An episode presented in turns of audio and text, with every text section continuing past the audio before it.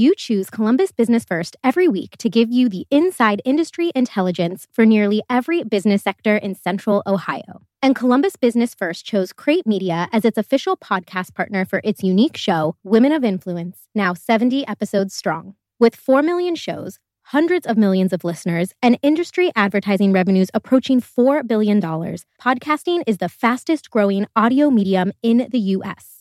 From law to medical, construction to automotive, retail to real estate, every brand has a story. Let Crate Media help tell yours. Visit crate.media slash CBF to learn more about how we can help while receiving a free one hour casting session with our expert producers, which will help to uncover and shape your company's branded podcast. To learn more about sponsoring Columbus Business First Women of Influence podcast, please email advertising director Steve Hewitt at shewitt at bizjournals.com to get started. That's S H E W I T T at bizjournals.com.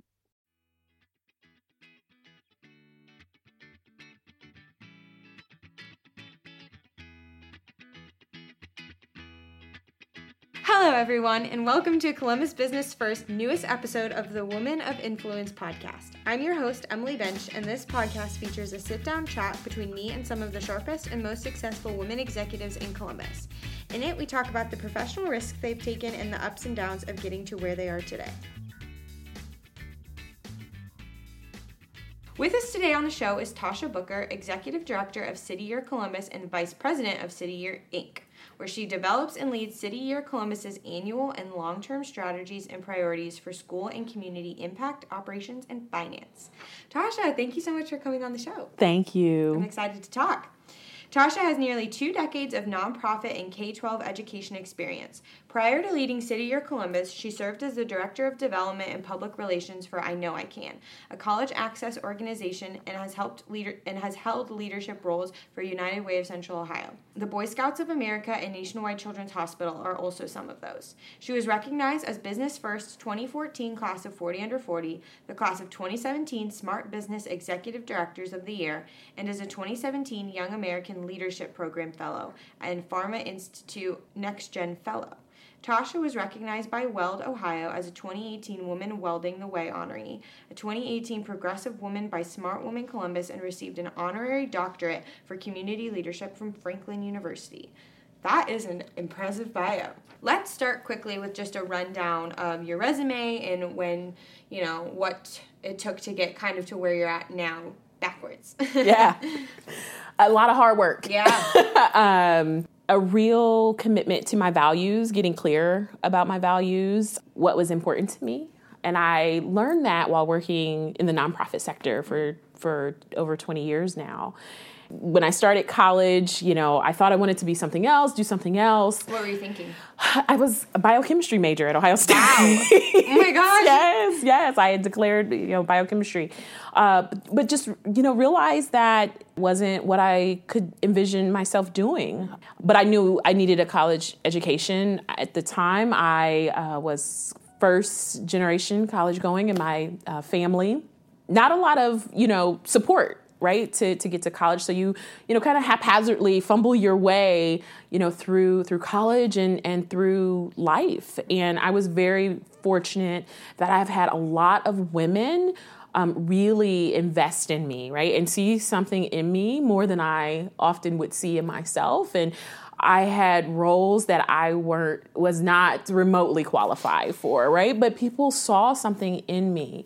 Um, and and I, I, really can't take credit for for all of that because there were I really at you know being young 19 20 you don't know um, what you want want to do and ultimately I had you know some some women leaders right here in Columbus say you know it's not enough for you to just work and go to school and go home. You need to get engaged in the community and through volunteerism. And uh, I was you know, working at Nationwide Children's Hospital before it was Nationwide Children's Hospital. Um, in like the biochemistry space? No, in the okay. education department, right? Okay. And I think that's what uh, started me down this path of just just education, period. But it was health education, and I had you know our organization leader um, really take an interest in me and put me on, place me on committees within the hospital that stretched me. I was this 19, 20 year old kid. I had oh no appreciation for this spaces, right? I had no no appreciation at the time time for the space that I was occupying and having a seat at the table very early. And I think that is what has been so important is that the the people, the women in my life, and men, to have invited me to these spaces very early to come in and, and, and learn and i was just like a sponge but i also contributed and so you know nationwide children's hospital led to an opportunity with the boy scouts and their non-traditional scouting program the education space and I really got to see the disparities that exist between school districts. I was, you know, kind of working in the seven contiguous counties and got to see rural schools and public schools and suburban school districts. And Where are you um, from? I'm from Columbus. Okay born and raised. I'm a Columbus City Schools graduate by way of uh, Fort Hayes, by way of Mifflin okay. um, of high school. And you you think that everyone's education was like yours until you are exposed to you know other other districts. And so from Boy Scouts. I was actually volunteering and, and uh, going through the uh, YWCA's Gen Y leadership program at the time. So I, I, met someone who was working at the United Way and we hit it off, and she gave my name for an opportunity. And a couple months later, I was in this really unique role where I was exposed to the community and met really great people um, but also got a chance to to see the needs of of people in our community. Right, yeah. that not everyone had the same opportunities or exposure that I had, and from there, it really sparked my interest in education. What I what I I felt like was the the disparity. If you didn't have health insurance, if you didn't have a sustainable income, it was due to a lack of education and quality education. And I, you know, started my graduate degree while working at United Way. I was very fortunate to have, you know, a, an employer at the time who really believed in the in the power of education and supported me going back to school. Where'd you go? So I uh, went to grad school at Mount Vernon Nazarene, and my undergrad is in marketing uh, at from Franklin University, hence the the honorary doctorate from that university. But eh, you know, I was volunteering for I Know I Can uh, again that volunteer service. Uh, and the executive director, you know, asked me if I would be interested in I worked there for four years, and the opportunity came up to be the executive director for City Year. And I remember her coming to me and saying, "You you need to just apply. Yeah. I think you're going to get it. It's your time." And here I am, almost five years later, uh, serving in this role. Wow. What's something? Okay, well, first of all, I have like a million questions from what you just told me because that all sounds fascinating.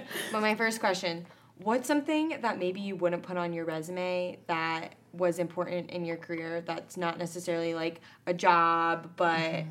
something fascinating about you that maybe you would tell someone if it wasn't on a resume? Oh my goodness, that's a tough one. I don't, I don't think of myself as that as that that interesting. Oh, you are. I, so I I played the violin. Uh, I haven't kept up with it and I am really interested in doing that again. Uh, there's such a discipline to playing stringed instruments that I, I want to, to capture again uh, in my life. I really enjoyed that. I played that from elementary school to middle school, kind of right at that age where it's no longer cool to be rocking, walking around with your, your violin case on the bus, and I wore glasses, and oh you know, I just look like that quintessential kind of nerd. Now nerds rule, right? Yeah. Thanks to Big Bang you know, I was. May, I'll just say I was ahead of my time. Yeah, you were like you were trendy before it was cool. Yeah, and so I, I really had a desire to to get back in that, and so I think I'm going to pick up. I'm going to pick cool. that back up yeah. uh, again, just as you know, as a hobby. Uh, I have friends who, who are actually, you know, who actually play, and I'm thinking I, I want to do that. That's again. cool. Yeah.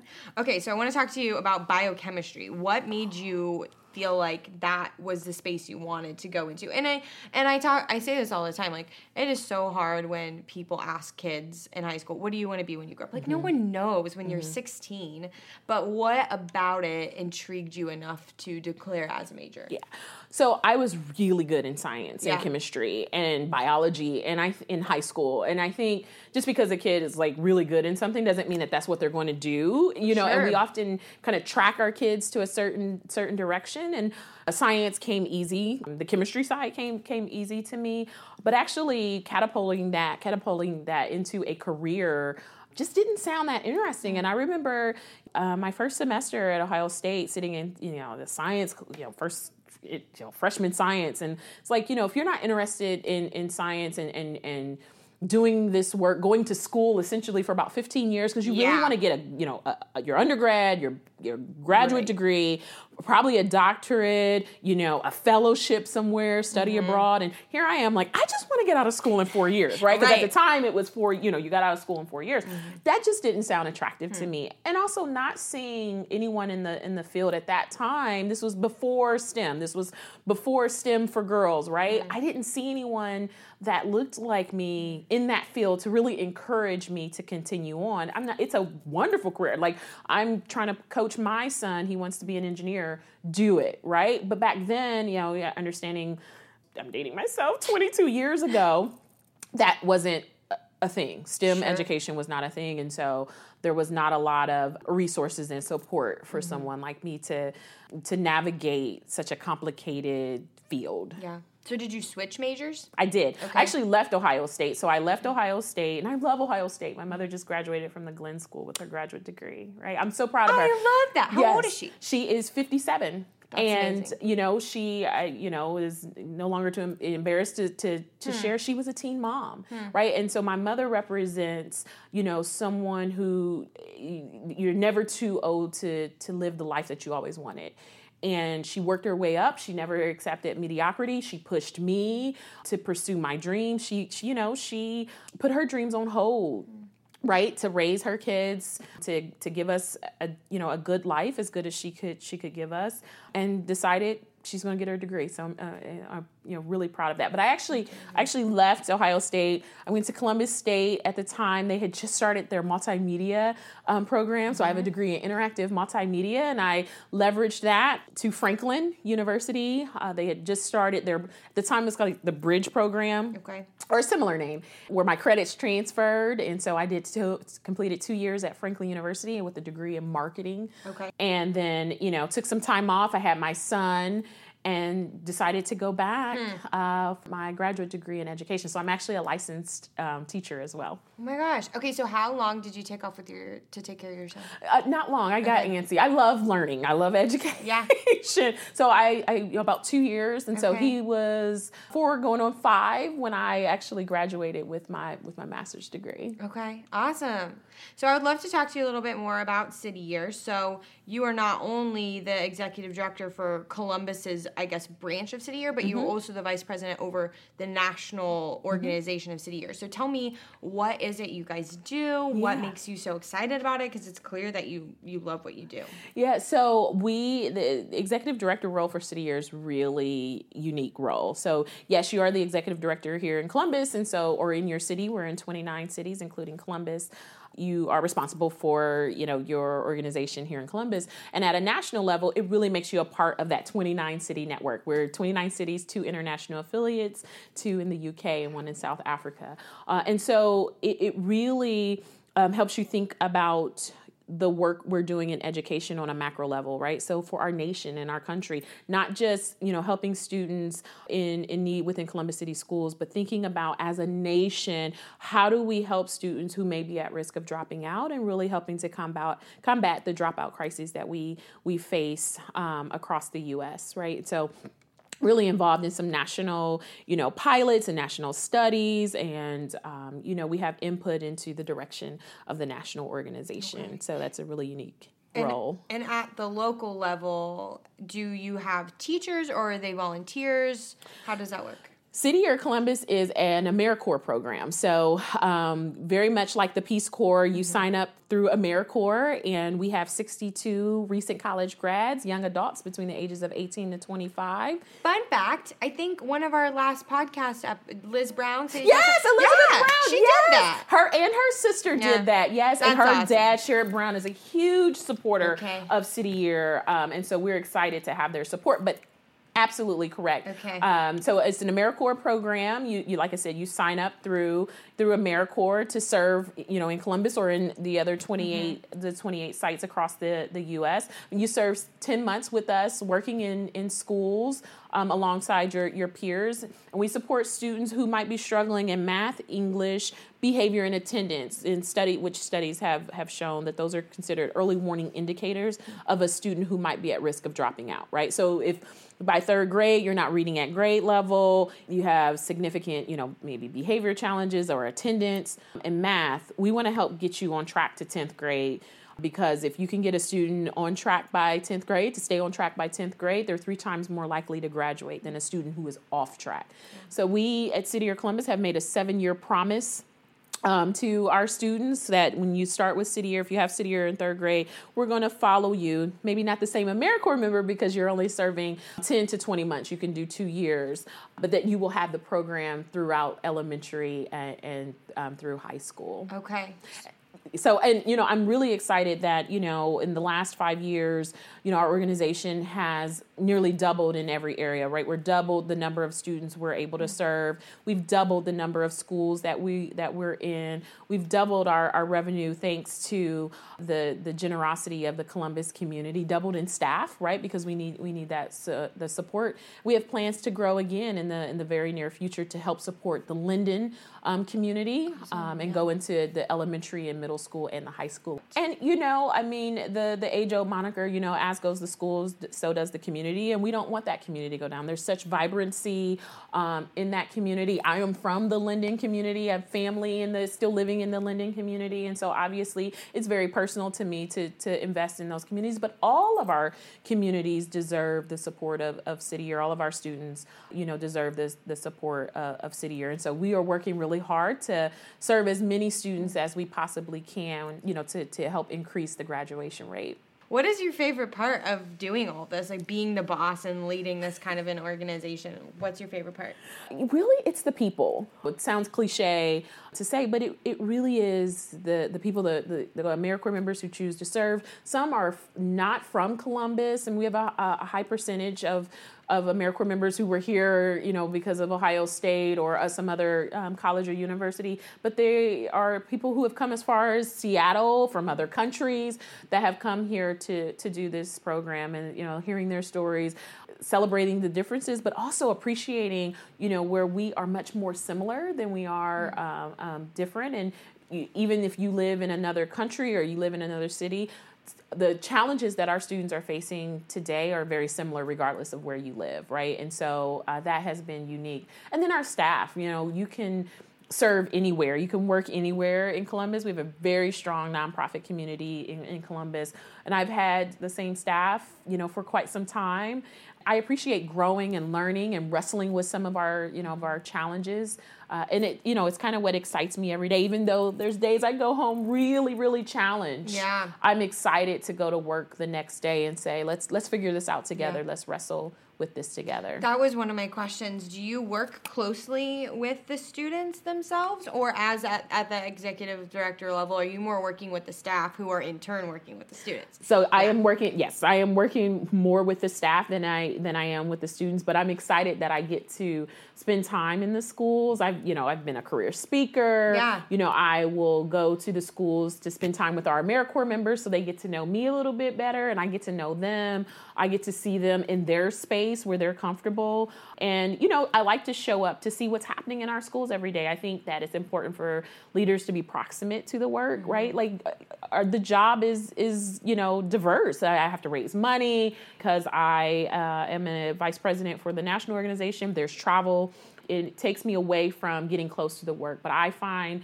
time at least once a month to make sure that I am proximate, whether it's showing up to schools, whether it's you know doing lunch with our uh, impact staff who are in the school in the schools, or having a conversation with them. Spending time with our AmeriCorps members, either you know one on one or by teams, by school, it's really important to keep me connected to the work. Mm-hmm. I always think about this. I, I have some friends who are in social work, which I thought about social work for a while in college, and then realized I'm not the kind of person that can emotionally detach when I go home. Uh, and I realize it's just not the right career field yeah. for me because of that. Is that something that you deal with with working with these students? Um, it, how do you deal with that going home? Whether that's relayed from your staff onto mm-hmm. you from students? Like what what is that like for you? It's hard. It's yeah. tough. It, it, makes you realize that you know as tough as it is that our students need our help now more than ever. Families we have students dealing with with trauma. Mm-hmm. um, they're dealing with food insecurity housing instability.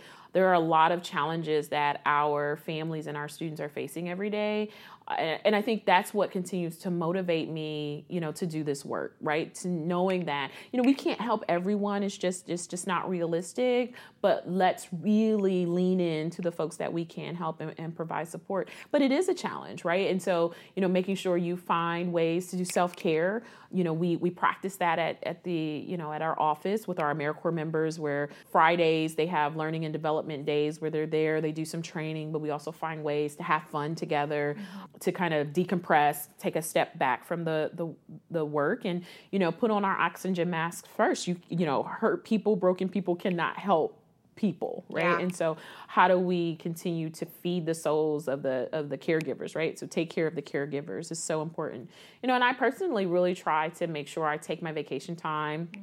um it's it's it's never a good time in the education space to take time because it means that you know school's in 10 months out of the mm-hmm. year about um, nine months out of the year it's just never a good time but you have to take it anyway yeah. Um, so I'm, I'm you know really good about that and trying to encourage the staff to take their vacation time finding ways to to step back from the work uh, in the even in the evenings you know really try hard not to take too much work home i know that's not our common practice in our society you know we're constantly on exactly I've I've placed boundaries around my weekends anymore. It's like these have to be, you know, for my family. It's time for my, my young son who's 11, he'll be 12, and my husband and my five pound dog Skittles.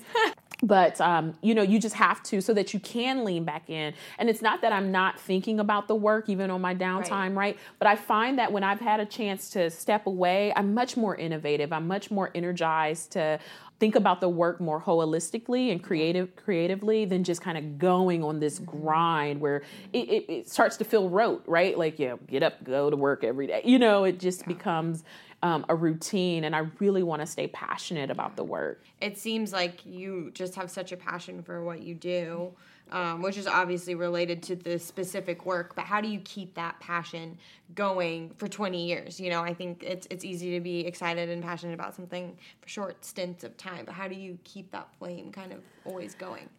You know, it's tough. I don't know. I think maybe it's it's I'm built that way, mm-hmm. and you know, my family laughs. I mean, I get on something and I just don't let it go, and I'm just really interested in it. You know, I try to read up on our industry and our sector and what's happening across the nation. You know, I think I stay passionate not just about Columbus, but just nationwide. I mean, you know, we live in America, which is supposed to be one of the greatest places to live and grow and, and opportunity, and yet our our our citizens don't all have the same opportunity and exposure.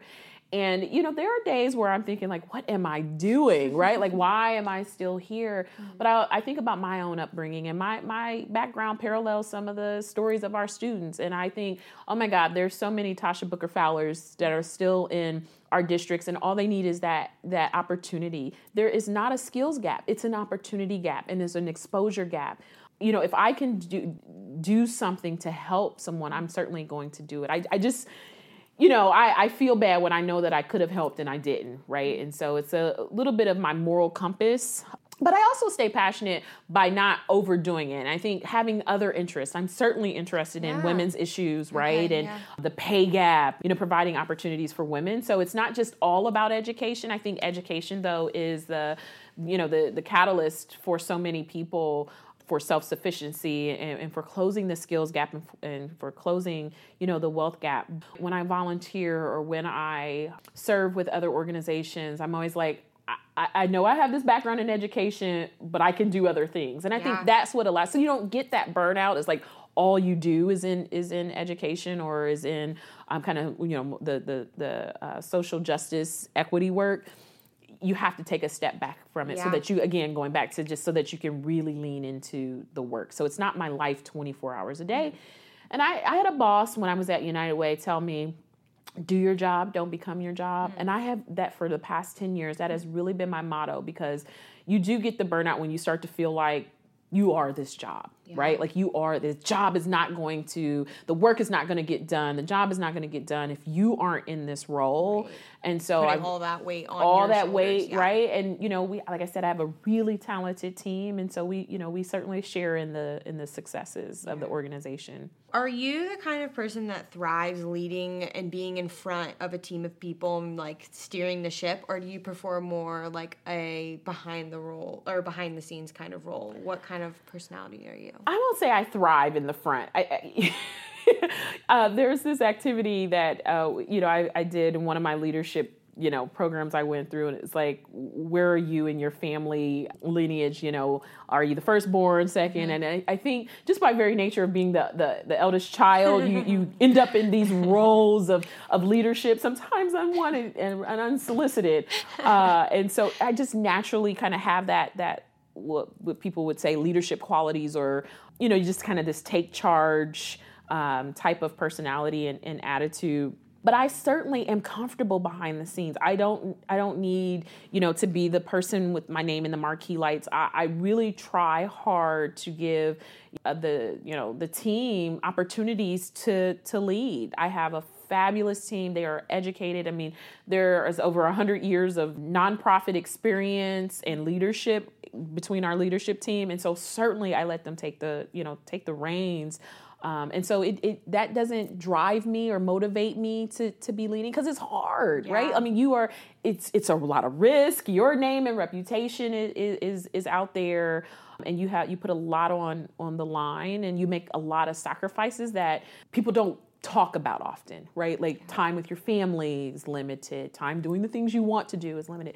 So I don't think that I that's what motivates me. It's almost like I just somebody has to do it. Yeah. So let's just get it done. and I and I and I believe very firmly that so much work can get done when it doesn't matter who gets the credit. And that's what I'm more focused on. Like, let's serve these kids to the best of our ability. And it doesn't matter if I'm the one who was leading leading that work. I don't need that credit to yeah. to motivate me. It's nice, don't yeah, get me wrong. Sure. Like it's it's nice, but that credit isn't what's helping our students and our families thrive in, in Central Ohio. So I want to pivot a little bit and talk about some other things. Like you just said, you're very passionate about women's issues, and so I want to talk a little bit about that since I think that's kind of the crux of what our podcast mm-hmm. is all mm-hmm. about. I would love to talk with you from your experience in, in different nonprofit organizations. What has negotiating for yourself been like? Is that something you like doing or do you dread it? Because even the most extroverted, friendly, like love to talk people don't like it. it's it's not something that came naturally to yeah. me. You know, you are particularly for women, we're raised to be humble, right? And show grace and humility and that often means not talking about our successes, mm-hmm. being boastful. Um, and so it is a challenge because you don't want anyone to think that you're arrogant or that you think you're better than other people. Uh, and so it's been a it's a it's been a difficult balance, mm-hmm. right? Um, but I think I'm more empowered now, just because I am much more aware now than I was, you know, in my early career about the disparities. You wouldn't know. I mean, and and we, there also wasn't a lot of transparency on salary mm-hmm. and benefits and oppor- and how opportunities are created. And right and now, there's a lot more transparency thanks to the internet, thanks to Google. Um, now you have access to see when you aren't getting your just due, right? Not entitlement, but you know, I want equal pay for equal work. Sometimes it's not even equal work. Sometimes it's like I've worked harder. Like, you know, if we measure, yeah. you know, apples to apples, I've worked I've worked harder. And you deserve that, right? And you want to be fairly compensated for the sacrifices that you make you know, I'm empowered to do so. I still think that there's a, a, bit of grace that goes with that a little bit. But, you know, we're angry. I'm, you know, I'm angry that we're still having this discussion in 2019 about, you know, fair pay, that we're still having the discussion about paid maternity leave. Come on. You know, we're living in the stone ages at this point. And, you know, to, to, to hear things like, you know, America's the only developed country that still doesn't have mandated maternity leave, right?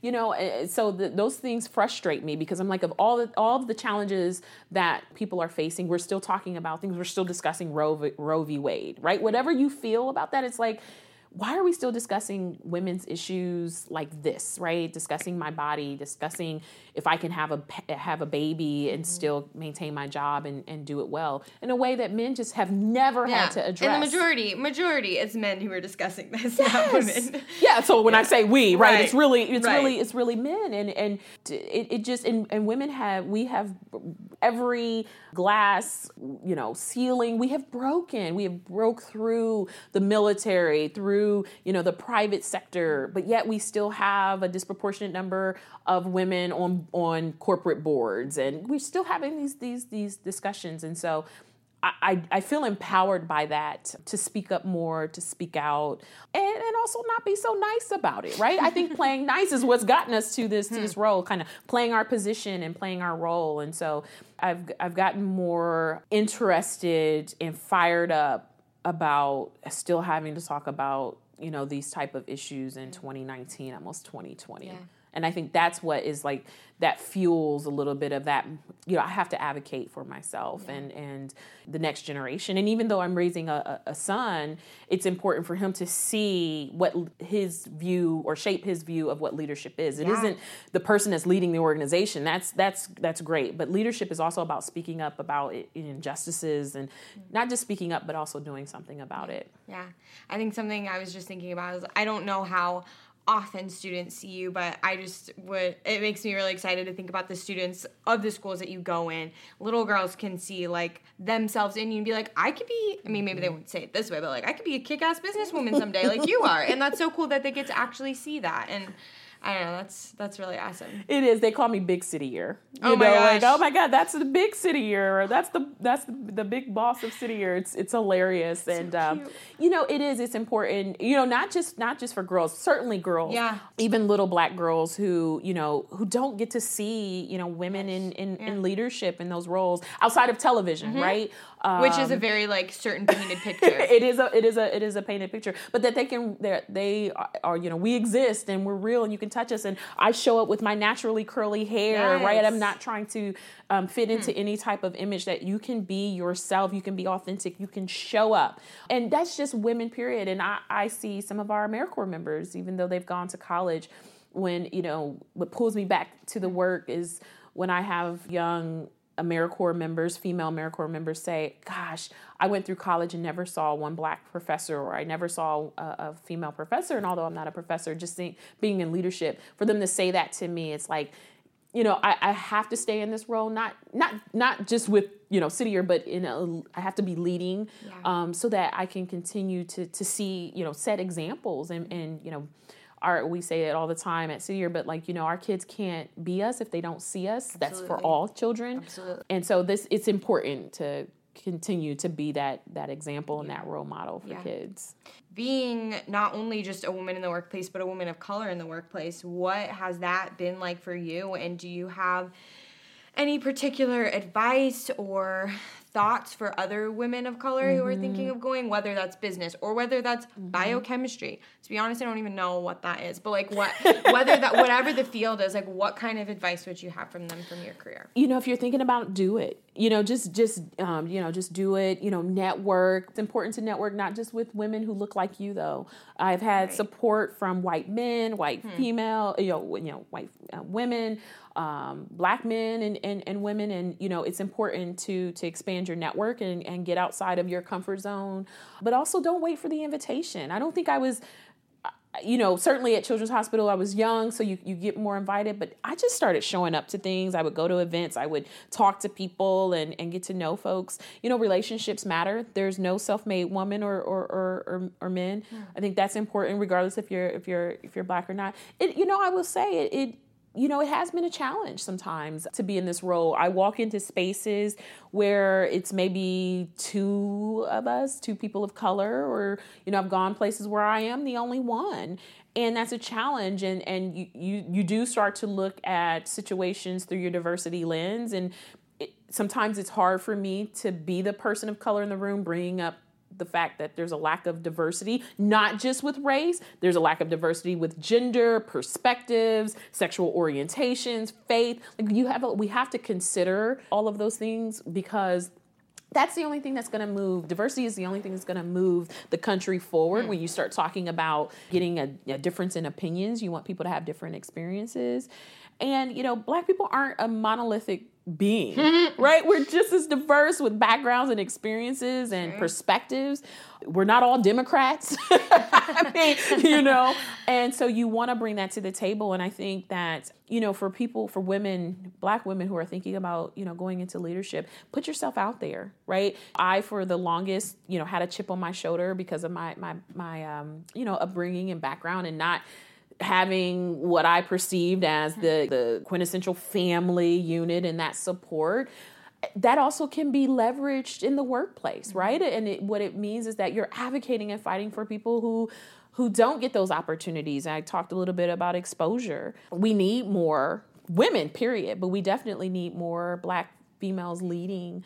I think we bring this uniqueness to us, uh, a level of authenticity, which I'm just getting to the point in my life where I can appreciate when someone tells me, I appreciate you being authentic. I mm. used to cringe at that because you know what authenticity used to mean is like you're candid, you're like, you know, rough around the edges right. and you tell it like it is. And that's not necessarily what it means. What it means is like, I don't know who else to be other than me.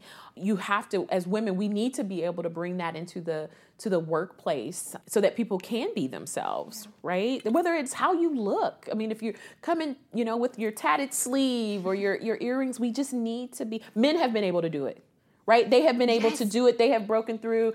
I'm gonna dress down, you know, yeah. cut off jeans yeah. and tennis shoes. And the moment a woman does, it's like, oh, you know, you're called into HR mm-hmm. for appropriate dress, right. and it's like had to fight for everything. You know, uh, 10 years ago you wouldn't you know as a black woman you wouldn't have wore your hair like this i would have straightened my hair for an interview like this because i wanted to be accepted i wanted to feel i wanted people to feel safe not that i was you know an afro is seen as like militant and now I'm like, I don't. It's hot, and the humidity will fry my beautiful. hair. Like I'm going to wear my hair curly, it's amazing. right? And so we need more and more people who are just daring to be themselves, and yeah. and we can we can all just appreciate the diversity of one another, whether you're black, white, Indian, Asian. Yeah. You know, I just think that um, black women can can help with more of that acceptance. Does that make networking harder at all when you walk in and you're like? Uh, not only am I one of the only women here, but I'm one of the only one of probably only a few black women here. Is it, does that make it more intimidating? Not for me. Yeah. um, you don't feel. I don't feel like you're afraid of anything. You're amazing. oh, I, am afraid of a lot. I'm afraid of a lot, and I definitely do a lot of self coaching to walk into these spaces. I, you know, I still sometimes that that chip a little bit. I was like, oh my gosh, I'm in this space with these people, and then it's like, you're in this space with these people, and you've earned it and I think the more we tell women that they've earned it, that they've deserved it, that they've worked hard for this, nobody gave us a pass, the more we can get comfortable being in those spaces that we never thought we would ever be in. Um, and, and that's important. But I also am someone that I choose to focus on our similarities and differences, right? Like when you just talk to people and you hear their story, I love to listen to people's. We at City Year, we do this activity called Life's Work. And it's like, how did you end up at City Year? We're a really unique organization. You know, we're a social, social justice organization how did you end up here? And so it's people tell their very much like I told you my story of my my upbringing.